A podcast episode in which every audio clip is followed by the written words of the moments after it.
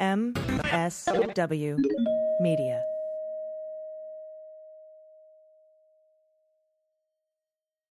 So, Renato, there are so many legal walls closing in on Trump. Which one is the biggest threat to him? Ah, uh, it's complicated. I'm Renato Mariotti. I'm a former federal prosecutor, a practicing lawyer, and a legal analyst. And I'm Asha Rangappa. I'm a former FBI agent. I teach national security law at Yale University and I'm a legal and national security analyst. And we're here to help you understand topics that can't be boiled down to a soundbite or a tweet.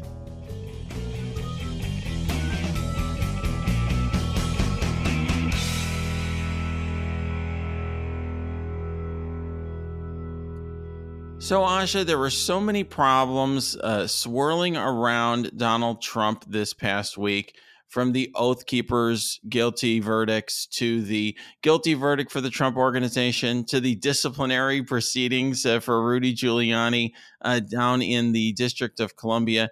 There have just been uh, an, an, a whole host of problems that have surrounded him. And I, actually, I'm not even going to be around for much of December. So I'm actually crossing my fingers, hoping that Jack Smith takes his sweet time and doesn't uh, return any indictments later this month. And so I think this may be a good time for us to do a recap of where where we're at with the Trump uh, Trump legal cases. I agree. Sort of the end of the year, you know, countdown of all the different cases. It's um, going to take us a full episode to, uh, to, go through them all, right? Yeah, I think it will. Um, should we start with January sixth? Sure. I mean, I think that's got the most attention. Although I don't, th- I actually don't think that's the most problematic for Trump. Uh, you know, when we saw the other day um, that there was grand jury subpoenas issued by the special counsel Jack Smith to various state officials in, you know, Wisconsin, Arizona, other states, that told me he's taking that matter very seriously. He's, you know, running down the fake elector scheme. But it doesn't suggest to me an investigation that's very far along. In contrast, the Mar-a-Lago case, which is so straightforward, we've talked about that before, where the um, you know the the case is much easier to prove because Trump just uh, you know kept a bunch of government documents and classified documents uh, in his residence. I think that's that's much cl- closer to being charged. I I agree with you. And on well, let's I guess so let's quickly dispense with the Mar-a-Lago thing because I think we're in agreement that that one is more straightforward. I think we've gone, uh, you know, there's not much to say about that. I mean, he had classified documents at Mar-a-Lago, which he was not legally entitled to possess. They're presidential records and government records. Um, and you know, he illegally removed them. He did not return them when he was asked to do so. And of course, the development on that front is that the 11th Circuit basically vacated Judge Aileen Cannon's order appointing a special master, which was a big, colossal waste of time and rabbit hole that Trump was trying to go down. And so that has been dispensed with. So that allows the Department of Justice to move full speed ahead with their investigation at this point. That's right. Uh, I mean, there are still you know questions remaining. One of which is where will they charge the, the where will they charge this case? Will they charge it down in Florida where there is uh, you know certainly venue? In other words, when I say the word venue, there's a requirement in the Constitution that crimes are charged where they're at. So if I commit crimes in Illinois, I can't be charged in Utah uh, for uh, robbing a bank in Illinois. Um, but uh, with something like a, a scheme to obstruct justice or to um, even to you know uh, you know for example keep government property or to willfully retain classified records that can be done from a variety of different locations because Trump could be planning to do that in DC and making decisions about that in DC. He could actually have the retention being done in Florida. So I think there's a real question: Will it be done? Will that indictment come in D.C.? Will it become in Florida? And then I think the timing is a question. In other words, prosecutors often have to think: Do I wait till I have everything sewn up? You know, I, I had many cases when I was a federal prosecutor where I was investigating uh, one person for a whole variety of things. There are some people who I thought uh, I could literally investigate them for the rest of their lives because there's so many potential uh, acts of wrongdoing. And, at a certain point, you obviously draw a line and just charge. But but do you charge some of the stuff you have first and continue to investigate the rest? I would advise uh, uh, Mr. Smith to do that. I would say charge the Mar-a-Lago case and then let the um, January 6th stuff, you know, drag on and take its time. But it's possible he waits on that, which could obviously change the timing. And I think the other question is who else will be charged, right? There's, you know, there's some poor guy who, uh, well, I say poor guy, but he followed Trump's orders to move some documents. You know, there was some questioning of that of that individual. There's obviously some attorneys who uh, tried to mislead the Justice Department, FBI, which is obviously a bad idea. Uh, and there's there's others who could potentially be charged as part of that scheme. So very interesting um, decision making tree there. Yes, and the other cl- the other uh, complicating factor here is that involves classified information. That to the extent that they choose to charge Trump with uh, the Espionage Act, with willfully ret- retaining uh, classified information, the Department of Justice is going to have to make a decision on which documents they want to you know basically make the issue of the case right and there are a lot of considerations that go into that uh, part of you know the classified documents being returned to the justice department from an earlier 11th circuit ruling allows them to continue allowed them to continue with the classification review. So they're kind of going through the documents making sure they're appropriately classified um, you know inventorying it all. But at some point they're going to have to make a decision because you know the ri- there's always the risk when you prosecute a case like that that the doc the information that you're kind of making the issue of the case is going to end up getting disclosed. And so if it's national defense information you need to be very careful about that. So i think that that's going to also be something underlying it. But to the point that of you know kind of how far along we are i think we need to just do a basic uh, reminder that you know this is all coming after a search warrant was executed at Trump's home. And search warrants are highly intrusive and come much later in an investigation. And so just that alone tells you that this had proceeded to a point, um, and you know, my sense is that kind of going that far makes an indictment more likely. You know, that, that that's something that's already been contemplated whereas if you're still at the investigative stage of you know questioning people you know you you don't know yet that they have even probable cause um, to believe that uh, a crime has been committed with regard to trump. Yeah very very good points. I will just say asha i've been all over the place lately saying that i think an indictment is likely which is very out of character for me. I'm usually like the the uh the sad panda who's like no no no you know nothing's going to happen. I've changed my tune as to this a particular charge for a number of reasons, uh, but which we've I think we've already discussed in the on the podcast. But I think that if there isn't a charge here, it's going to be because of something that you know is called gray mail, and that's really what you're touching on. And as you mentioned, that uh, in a in the United States of America, you are entitled to receive the evidence that is being used against you in a case. So you know, I can't, the government can't say, hey, we've got some amazing evidence that's going to prove your guilt, Renato, but we're not going to provide it to you. You're just going to have to take our word for it, or, uh, you know, you can't, you can't examine this before trial yourself, and you and your attorneys can't prepare for it. The practical matter is that there is actually a statutory system in place that even for classified information, that the defense has some opportunity to you know review those those documents that evidence and use and use that at trial and so you know what i think one issue for the justice department is you know trump seems like the sort of person who is not only vindictive and hateful towards the justice department and the federal government and contemptuous but he's somebody who just doesn't give an f so to speak. And so he i think would would not think twice about you know posting all of the classified information on truth social. And I, I you know, I wonder, you know, if there isn't an indictment here, because I've tried to think of myself, why wouldn't you indict in this case? And really, to me, it comes down to one of two things: either one, it's Trump and just the Justice Department's like, we're going to look political if we indict Trump, so we're just not going to do it, uh, which I think would be a horrible policy. And I don't think they're going in that direction.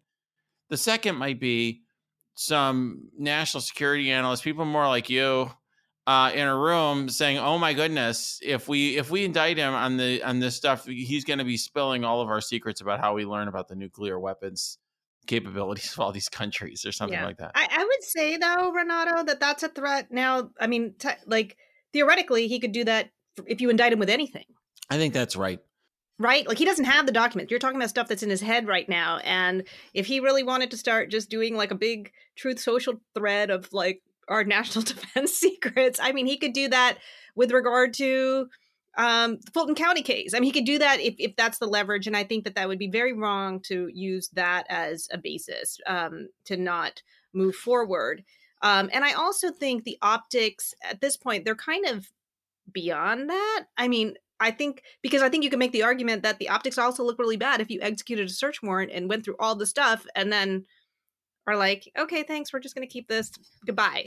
Um, so, uh, but should we move on to the January 6th case too? I, I feel like we can now talk about this case. yeah, for- pretty for much. So yes, so let's talk about January 6th. I mean, when we say the word January 6th, right, we're talking about a whole host of things all at the same time. We're talking about multiple different conspiracies that were interconnected and, uh, you know, culminated in the events that day. Um, I have a I have a diagram, a coup chart, which I had posted on my Twitter feed for a while, which I think, um, you know, highlighted all of the different components of of the January 6th scheme. It was a scientific scientific diagram. exactly. very very highly. Um so let's just run down the possible like the potential and we're talking about trump here right? Like trump's liability. And i think maybe just quickly do um, a rundown of of the different charges in play um you mentioned the oath keepers uh stewart rhodes was convicted of seditious conspiracy uh, a couple weeks ago or a week ago i can't remember All- time is blurring together um and Renato, you know that I've been the sad panda on seditious conspiracy for Trump. I just don't think like never say never, and I don't know what they what evidence they've gathered. But there's not a lot of case law with regard to seditious conspiracy. It's not, you know, there's not a lot of precedent because it you don't want to charge it a lot. It's a highly symbolic charge. It's a political crime it creates a lot of stigma it's about it's as close as you can get to charging someone with treason so uh, and it's you know hard to prove um and i and the case law that is there is a very high bar it requires showing that the person had a specific plan to use force to resist the authority of the United States. And I think intuitively people hear that and they say, well, that's obviously what Trump did. But, you know, it's it's not like unless you i think had a situation where he was communicating with stewart rhodes and was like and here's what what you're gonna do you're gonna march to the capitol um i i think that it will be a very it will be a much more circumstantial and tenuous connection that um, the justice department wouldn't charge now look if on that day trump had managed to convince the secret service to let him go to the capitol and be there as these people were rioting and you know le- leading the charge i guess um in there maybe things would have been different right? Because that but i i think what we know now and what he did which was he was not present at the scene i have not seen any direct connection between him and these militia groups um that have been charged and now and now convicted of seditious conspiracy so that's my take on that i don't think that that is really in play Yeah, I don't think that's in play at all. Yeah, I, I, and I sorry for all the listeners who think it is. Um, I, I just also just have not really seen much evidence connecting the the higher ups, you know, Trump and his very uh, close associates with these people on the ground who were. Um, well with the exception of roger stone yeah, I think that's that's a fair point. And who knows what Roger Stone was telling the the the, the uh, former president? But I just yeah I don't know. We haven't seen the evidence yet. So to me, that's just like not even in the cards. I mean, when I look at the the what potential charges there are around Trump, I'm thinking about things that we actually know he was like involved in based upon evidence that's out there, right? So okay, you have like, you know, if I'm thinking about it, okay, certainly he was giving a speech to all these loons on the whatever the the ellipse or wherever where he was basically um, cheering them on and urging them essentially to uh, you know take action and he was using all sorts of euphemisms to basically encourage them to attack the capitol. I, I think that you know you could bring an incitement to insurrection or incitement to violence charge there based on the fact that you know according to cassidy hutchinson he was told that uh, there's these folks in the crowd who had weapons, and and his response was like, "Well, they're not going to use them against me. They're going to march on the Capitol," uh, which I think is really something. But I just I just wonder. I mean, if you're Jack Smith, do you take on a like highly problematic, questionable charge like that when you could just charge a documents case and be done with it? Like I just, I would say it reminds me when I was a federal prosecutor and we'd have these really awful gang leaders who are ordering all these murders and it's like well do we want to bring some big rico case involving a bunch of murders we have to prove up prove up or do we just want to get them with like 20 kilos of heroin or something and then just charge that because it's a lot easier to prove? And then we'll show the judge all this stuff about the murders and the judge can make whatever decision that she wants to make and i think that's that's what i see here. So i think the tightrope that jack smith is walking is on the one hand you know, if you swing at the king, you best not miss, right? So you want the uh, kind of the easiest case that you can get and the one that you can sew up. On the other hand, I think that when you're charging the president of the United States, especially for something like the violence that occurred on January 6th, an attack on the Capitol, I, th- I think you also want to charge conduct that fits the crime. Mm-hmm. And I do think that, especially since I think seditious conspiracy is off the table, holding him responsible for the violence in some way is important. And I would have said at an earlier stage that rebellion and insurrection, which I think is what you're talking about, inciting people to set on foot and um, you know resist the authority of the United States, um, is also a high bar. It involves free speech issues, um, but as you noted, we now have a lot of evidence, at least in the public sphere, of his intent leading up to it that he anticipated the violence, that he wanted the violence, the the uh, information that he wanted to join them afterwards. And now, by the way, uh, we have you know his latest video basically providing comfort and support to the January 6th defendants, and then his tweet saying that he wants to suspend the Constitution. I mean, there's now like kind of a much, I think, more robust body of evidence about his intent and what he really wanted to transpire that day that um I think it is a conceivable charge. I I don't know that it's I don't know. I don't want to say it's likely or unlikely, but I think it's like in play. And what's important about that charge, by the way, Renato, is that it has as its penalty a prohibition from holding public office ever again. Yeah, I look. I think that's that's the case. Although I think, given the legal challenges, uh, you know, and I'll just very briefly say that this is, be, you know, the reason we talked. You mentioned free speech. Uh, generally, giving political talks in the ellipse, uh, particularly for a public figure, the president of the United States, is protected by the First Amendment. So it's very thorny issue as to whether or not this is something that could be prosecuted or whether the you know his speech was First Amendment protected. I just think that realistically, any case, uh, any trial would certainly come after the next election because there would be a very long Supreme Court challenge that would occur in the beginning. I, I do, I do think you know this is something that could conceivably be taken on. It's something that I think um, Jack Smith would have to feel very strongly about, um, and or Merrick Garland would have to feel very strongly about that they want to bring this case. You know, it reminds me when we had uh, threat cases against judges, uh, for you know, where people were there. We had, I remember in my former office, we had radio hosts who was trying to get people to kill. Uh, conservative radio host was trying to get people to kill federal judges, and we brought that case multiple times and had multiple acquittals and all sorts of First Amendment challenges um, and obviously, we felt strongly about it because, hey, the, these are the judges that were considering our cases. Uh, so we wanted to make sure they, they were alive. Um, uh, and we felt, we felt very strongly about, you know, protecting them. But I think this would have to be something that they were committed to because it's going to take a lot of resources just to get that case brought and get it to trial given the legal hurdles. So, Asha, now let's talk a little bit about the wild cards because there are definitely some uh, legal cases that you know people don't talk much, and I think we really don't know where they're going to go. And, and, one of those, to me, is this whole Clark and Eastman thing. Um, you know, J- J- Jeffrey Clark was proposing that the Justice Department send a letter to the state of Georgia containing a bunch of lies trying to convince them that they shouldn't certify their electors because there's like a lot of questions about or whatever. Um, it, you know, all of which he wasn't authorized to say and wasn't true, and he was told by his superiors are false. You know, that strikes me as like an absolute, like 100% strong false statement case. 1001, in other words, you're making a false statement in a federal proceeding against Clark. Well, the interesting thing, of course, is that Donald Trump really wanted that statement to go out and almost made Clark the attorney general, right? So, what's his liability there? Who knows? Like, that's like a total wild card. Another wild card is this fake elector scheme. That's what that grand jury subpoena we talked about earlier was was about.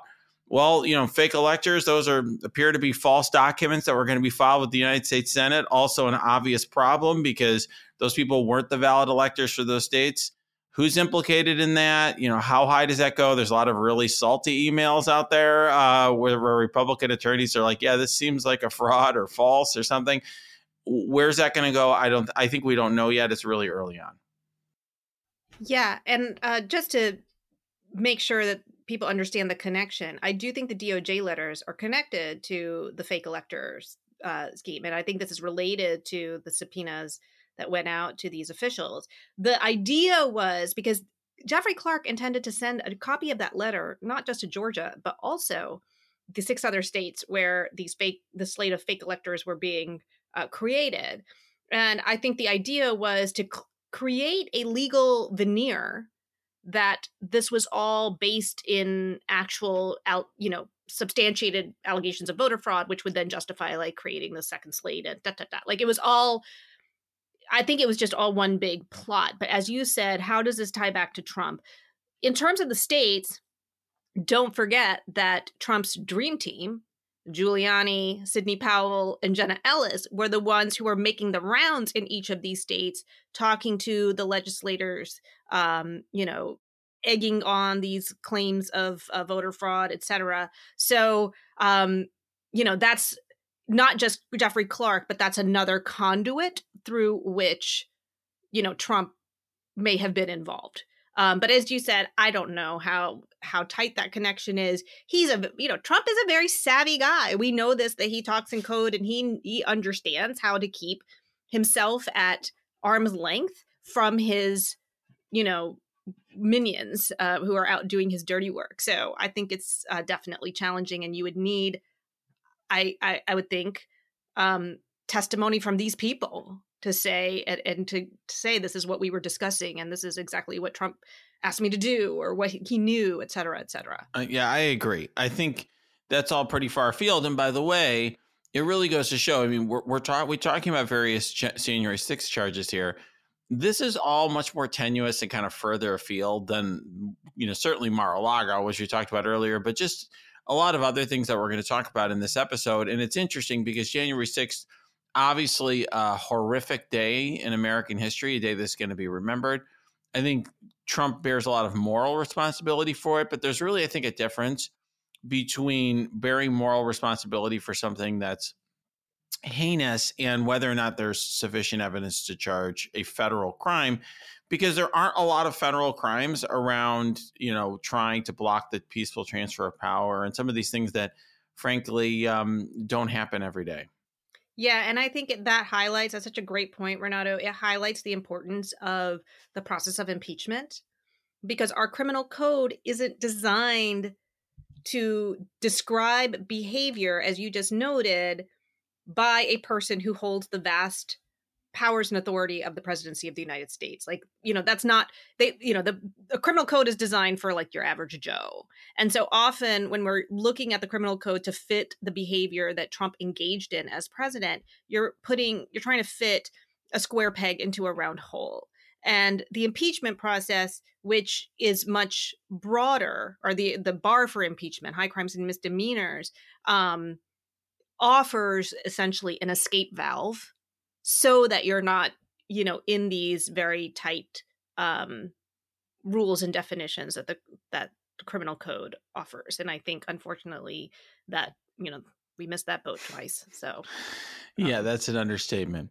All right, well let's let's let's come back uh, in a minute and talk about everything else. There's like a whole potpourri of federal and state. Should we go to the new? Should we go to the New York bundle? the New York bundle.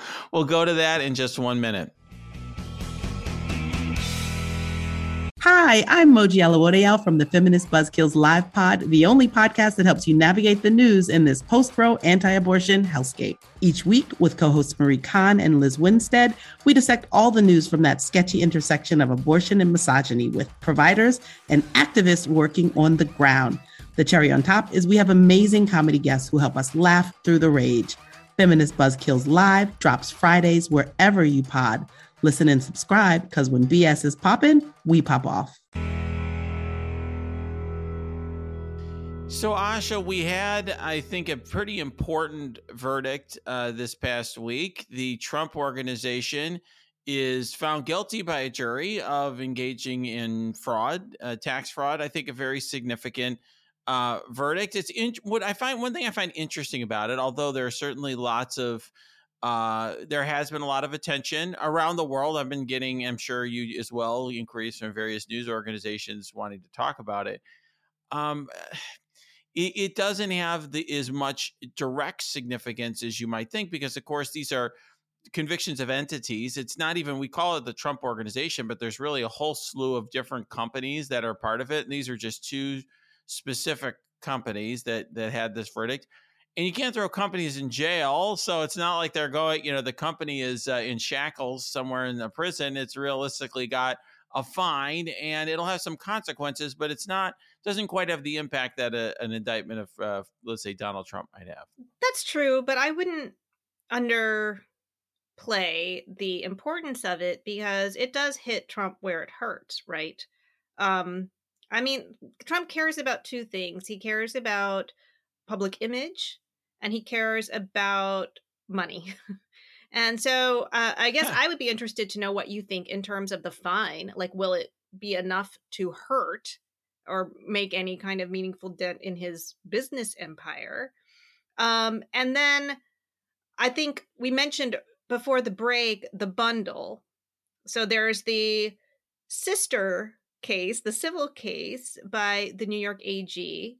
And this is looking at the valuation scheme of Trump's assets. Is that right? Yeah, yeah looking so, at he he overvalued yeah, that, them right. for purposes of getting loans. He undervalued them for purposes of his taxes. Um, and that's again uh, still a civil case, uh, which I assume has the potential to become a criminal case if depending on what they find and even if not isn't there potential significant liability there too in the form of fines? We know that for example the trump foundation had previously been investigated and then ultimately was dissolved uh, because of financial mismanagement um, and misappropriation of funds. So, you know, I'm just saying, I know, look, we all want to see him in an orange jumpsuit, but I think we shouldn't discount how how these other mechanisms can be important and can uh you know i, I think we we can trump in, in significant ways and hit him where it hurts you know i'm gonna i'm gonna make a provocative comment uh, here so usually we think that criminal cases are more serious than civil cases.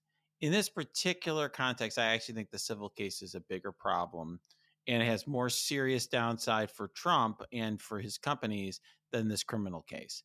So to be a sad back, go back to my usual sad panda uh, uh, persona. Uh, I don't really think the criminal case in and of itself uh, generates a lot of problems for Trump. I think the fine's gonna be like 1.6 million, something along those lines. Um, there's a couple entities that were convicted here. You know um, that you know Trump Corporation, for example. You know a lot of companies one thing that that folks may not realize is that you know if you have a big company whatever pick your your favorite company that you know we may think of it as one company you know apple twitter mcdonald's whatever your favorite company is there are actually a whole slew of different entities that do different things. There's like a payroll company, there's a company that just holds the IP, uh, all these different uh, entities. So these are a couple entities that are part of the Trump organization. They have this criminal penalty.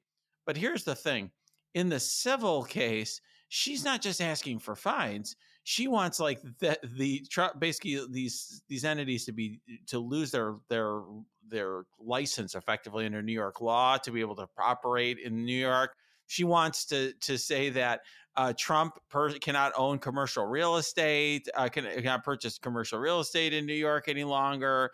Uh, enter into certain types of contracts. Um, she wants to have all sorts of oversight over the Trump organization going forward. I mean, just massive penalties that would effectively cripple the Trump organization and make it so that they couldn't effectively do business in the state of, of New York. That's his forward. livelihood. I mean, right. and that's, you know, this is a little bit tangential, but when you were talking, it reminded me of Tonya Harding after the um, attempt to cripple Nancy Kerrigan.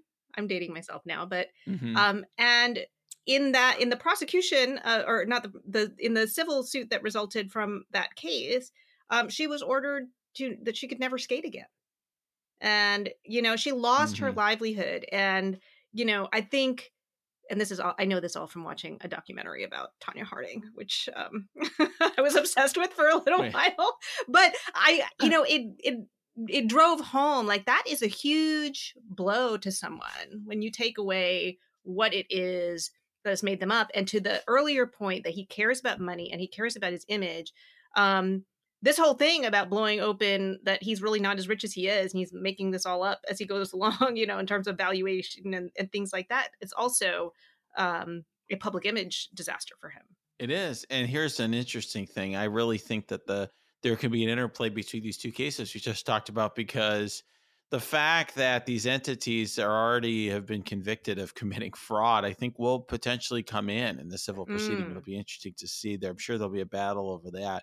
So yeah, I definitely think that's a problem for Trump um, in a different way than some of these other things. But I, I actually think that's going to be a pretty significant problem. I also will just say that you know Trump because we you know you uh, we're all talking here today about how all he's facing all these different problems you know that's not entirely unusual um you know so i've at times represented clients who have all sorts of problems at different venues uh, a lot of the the other uh, you know uh, people we've talked about on the podcast whether it's sam Bankman-Fried or whomever you know they all have problems in different jurisdictions you sometimes have to because uh, give up certain uh, if you're fighting a multi-front war you give up on certain fronts in order to stand strong in other fronts and i think for trump you know, realistically, you know, they took the fifth for example, in that civil case, uh, because they had to, because they're facing criminal cases elsewhere. Well, uh, the bottom line is, I think that's going to make the civil case very strong. So I do think that is a, a very significant problem for Trump,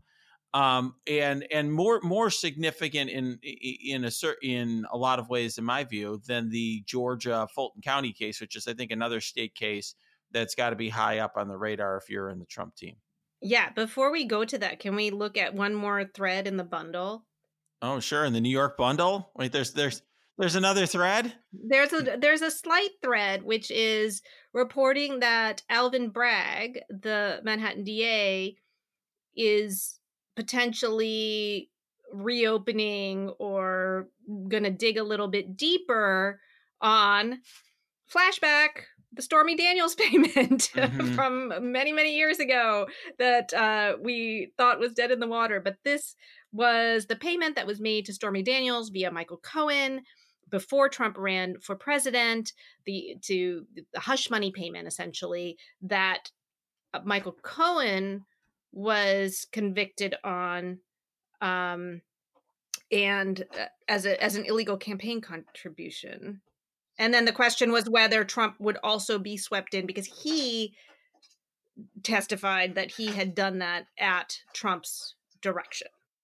All right, I'm going to be a little provocative here again. I, I have no, I have no faith at all in Alvin Bragg. Okay, and and here's here's the deal with Mr. Bragg. I, you know, Mr. Bragg uh, inherited a case that Cy Vance and his team had put together to go after not uh, the the not only the Trump organization but Trump I have lots of friends in and around the Manhattan DA office, and everybody was telling me like they're all very upset. Apparently, this was not, you know, not going forward. Bragg killed the case. You know, they thought it was a great case. And, and I got to tell you, my initial reaction, because I'm the sad panda of the uh, Trump uh, world, I was like, well, you know what?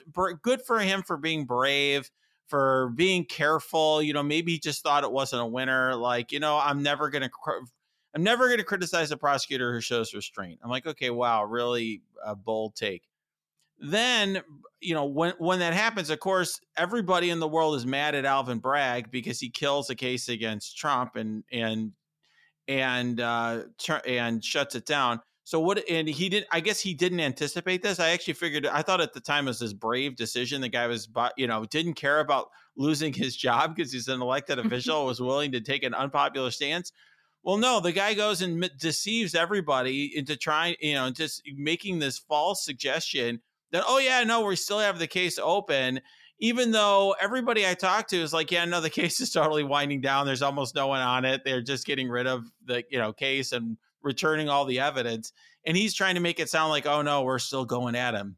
And so, but didn't he hire somebody just now? Well, just now, yeah. So now th- this was on the prior case, right? That he killed. Okay, yeah. So he he gave this Im- false impression to the press, like, oh no, no, it's still going. I haven't made a final decision. I've just made a, you know, we're not doing anything yet. We're just, you know, we're still looking at evidence. But you know, he he gave that impression to the press while at the same time, like internally, all that I heard is that everything was winding down.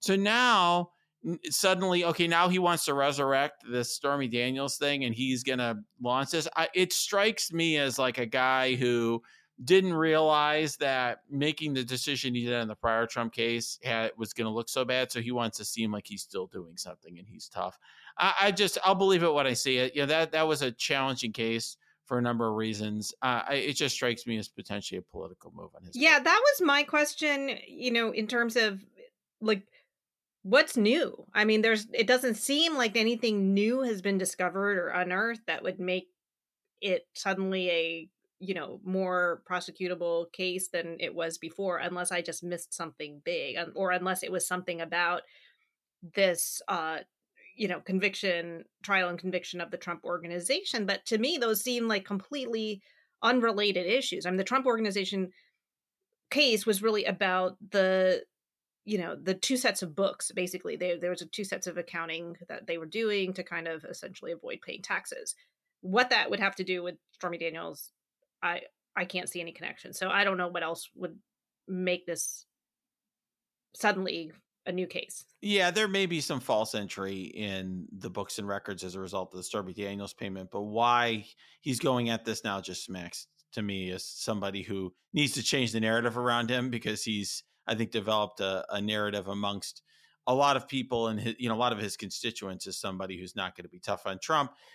Like I said, I actually my initial instinct was to admire it, but uh, at this at this stage, I don't have admiration for people who deceive the public, and I'm very um, concerned about you know what what he's doing here with this new with this new one. So Let's go. Speaking of questionable prosecutions, let's go to Fulton County. Uh, oh, you have been the sad panda on Fulton County. I uh, have. I, am very skeptical of that one as well. Uh, I'm not. I I have to say I don't know. Um, I don't have as many uh, secret sources there, so it's not like I've got a bunch of Fulton County prosecutors who are whispering in my ear on that one. Um, but I, I'm skeptical uh, that you're going to have a state fraud case brought by a local prosecutor that's going to take down Donald Trump. Um, we'll see. Uh, but I handle state court cases. In fact, I'm going to be in, uh, you know, handling a state court criminal case today. I'm going to be in, you know, court dealing with that. I just, it, it's, it's, they don't have the, they have a lot on their plate. They don't have a lot of resources.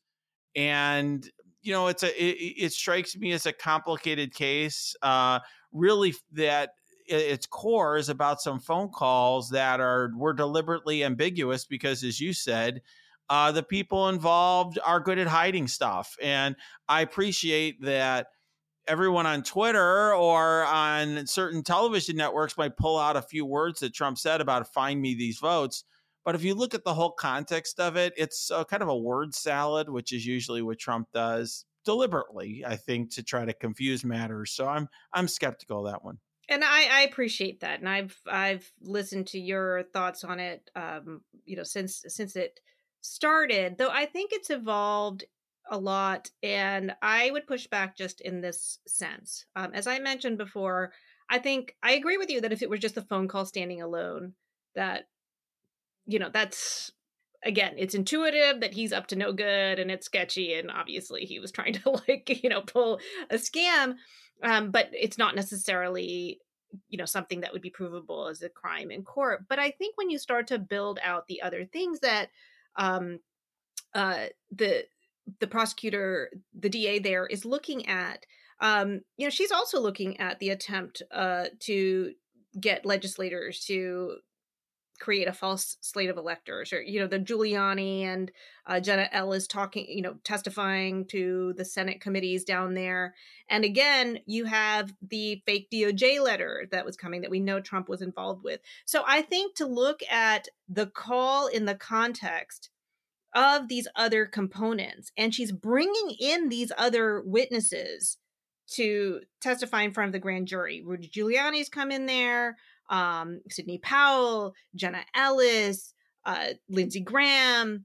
Um, you know, so to the extent that people can flesh out what was happening behind the scenes, what was the intention, what was the bigger scheme that was uh, in play and was being planned, I don't know that that's necessarily, you know, it is complicated, but it sounds like that's what she's trying to do. And, you know, it may be that once we see the story, that phone call you know may be a, a bad act that could be uh, prosecuted in in this larger scheme. Yeah i mean i'm going to say something now you don't usually hear legal analysts say but I, will say this I, I, do think that at the end of the day um, this is going to turn on questions of georgia law that i don't that are not in my yeah. wheelhouse. So ultimately the end of the day I, am agnostic as to uh, how it turns out. I'm giving you my educated take of here's how I'd read the tea leaves if I was a client called me asking for advice about a case like this. This is what I some of the I would express skepticism and so forth.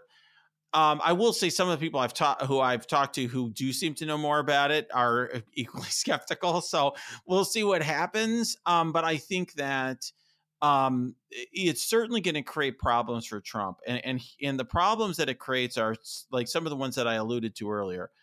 It gives him another front to fight in. So you know, one thing that people uh, I think don't don't think about enough is certainly there's a, a substantial cost that comes with uh, defending yourself in criminal investigations. That goes without saying, but also there's just um, an attention and time that goes. I mean, th- this creates something else that you have to manage and you have to plot for. So I think you know, there's a very good chance that while Jack Smith is getting further down the road and doing whatever he's going to do in Mar-a-Lago, which I frankly expect to be likely a criminal indictment, um, Trump is, you know, having to deal with court appearances in Fulton County and evidence in Fulton County and all the fallout of the charges there, while at the same time dealing with the uh, bundle that, as you call it, in New York. Um, and it's just it's just a lot, and it also means that you know you can potentially give um, uh, uh, prosecutors in a different jurisdiction some uh, some help. You know, for example, well, get, to give you a sense of somebody else who's had a lot of problems, R. Kelly's been indicted all over the place for you know uh, sexually abusing young young uh, ch- children, and his testimony in one case or conviction in one case would mm-hmm. help the prosecutors in some totally separate jurisdiction. So I just think you know, getting everyone under oath in this Fulton County case uh, is is not a good thing for Trump and his team because it just could be used elsewhere by Jack Smith or somebody else. But think of all the grifting opportunities it offers. indeed, indeed. It, it's it, it, and by the, I should say too, um, I, I do think that there's potentially other things out there as uh, uh, you know that we haven't even talked about because I, I, I we're getting close to wrapping up on all of this but i will just say that there's like a whole campaign investigation federal campaign mm. investigation mm-hmm. of his campaign uh, so there's a lot there's a lot going on uh, and stay tuned because um, unless uh, Trump is indicted while I'm on vacation, uh, you know, we'll have a lot to talk about uh, regarding these subjects in, tw- in uh, 2023.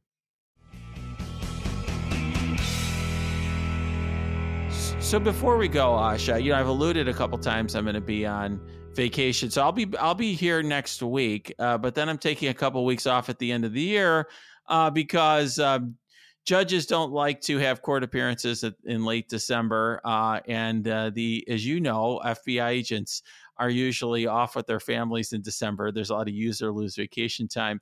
So in my uh, day job, uh, I actually get to take some time and, and take a vacation uh, to Europe with my wife. Uh, I I I think you've taken some vacations this year too, right? Yeah. So I went to Cozumel, Mexico Whoa. over the summer with my kids. We celebrated my dad's 80th birthday there with the extended family. So that was great. Um, you know, fun water vacation of scuba diving and and snorkeling and swimming and things like that all the things my dad loves so and uh, i'll be going back to cozumel actually in january with my boyfriend Wow, that I think that seems like an even better time to be in Cozumel. Yeah. At least speaking as a Chicagoan, like getting out of Chicago in the winter is always a good thing, and Cozumel Definitely. seems like a perfect place to be. Yes, um, and otherwise, I haven't.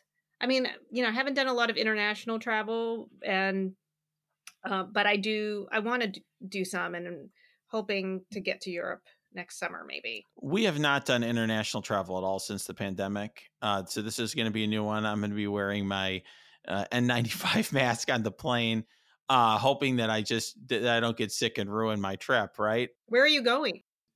So we're going to we're flying to Amsterdam Ooh. and then we're doing a river cruise down the Rhine uh, through Germany, France, and Switzerland, oh and then gosh. we're gonna take a train to Milan and spend a couple days there before uh, before we come back. It, it, my my wife is. Um, Jewish, but she absolutely loves Christmas and is like super into Christmas. And so we always do all sorts of Christmas stuff. That's actually something when we were dating, we spent a lot of time uh, doing Christmas stuff. So uh, we're going to go to all these Christmas markets and have a lot of fun. It's like a very us sort of thing to do. So yeah. I'm going to be bundled up, uh, going to a lot of Christmas markets and, and, uh, you know, eating bad food and getting a bunch of knickknacks yeah. Uh, from Europe. That's so great. And by the way, you know, my, my hot, hot tip, pro tip for listeners is to go into your airline apps and check your wallet because I discovered credits that I didn't know I mm-hmm. had and certificates that were expiring in 20 like in January 23 um so just check them because and I've like I've told two friends to check them and they were like oh my god I have like a $300 credit that I need to use by you know so they might be there that's all I'm saying this is like a steam map. like you're you're basically like the self-help uh, I am person on this podcast like you've got tips I do have tips. I do have tips and deals. I do. Yeah. Wow. Well, this is exciting. I just my only hope, by the way, for my trip is that is that Henry, my dog, does not think we've abandoned him. Like mm. in the we we're deliberately we've got different. You know, my my stepdaughter and mother in law are going to be watching it for the first part of the trip, and we're just hoping that he doesn't uh, freak out when we're gone. Oh, that makes me sad. He'll be okay. It reminds me of remember that when Ted Cruz fled to Cancun and there was oh, the yeah. picture of his dog oh. like in the doorway, like staring outside. That was really sad. I don't think that will be Henry. I'm sorry, but I am hope not. I do feel very responsible because you know he had been in different homes as he's a rescue, and he had been in multiple fosters and rescues. He's been in two different rescues and three different fosters eh, before he came to us. So he's like still in the mindset that he's like not sure if I'm oh, leaving. Oh, no, he doesn't know that this is his forever home. I think he, you know, he's starting to figure it out. But like every morning, he go gets up and comes to my side of the bed to check if I'm still there like every time I come home, he's like so excited, like, "Oh my yeah. god, you're you you actually returned!" Like it's like a big deal. Um, yeah. And you could just tell he's like overwhelmed um, yeah. by that. So hopefully he can survive being gone a week and not think we've abandoned him. Oh, poor thing. I think it'll he'll be okay. Fingers crossed. So well, all right. We'll we'll we'll be back next week, and then we could talk about all the fun stuff we're gonna you get you're gonna do when I'm gone. Please don't break anything. Yep. I won't. I'll try not. It'll be like a risky business, uh, you know, party.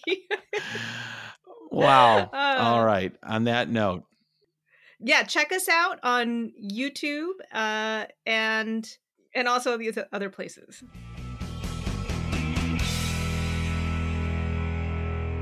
Other than YouTube, well, you can go to Apple Podcasts, Spotify, yada yada yada.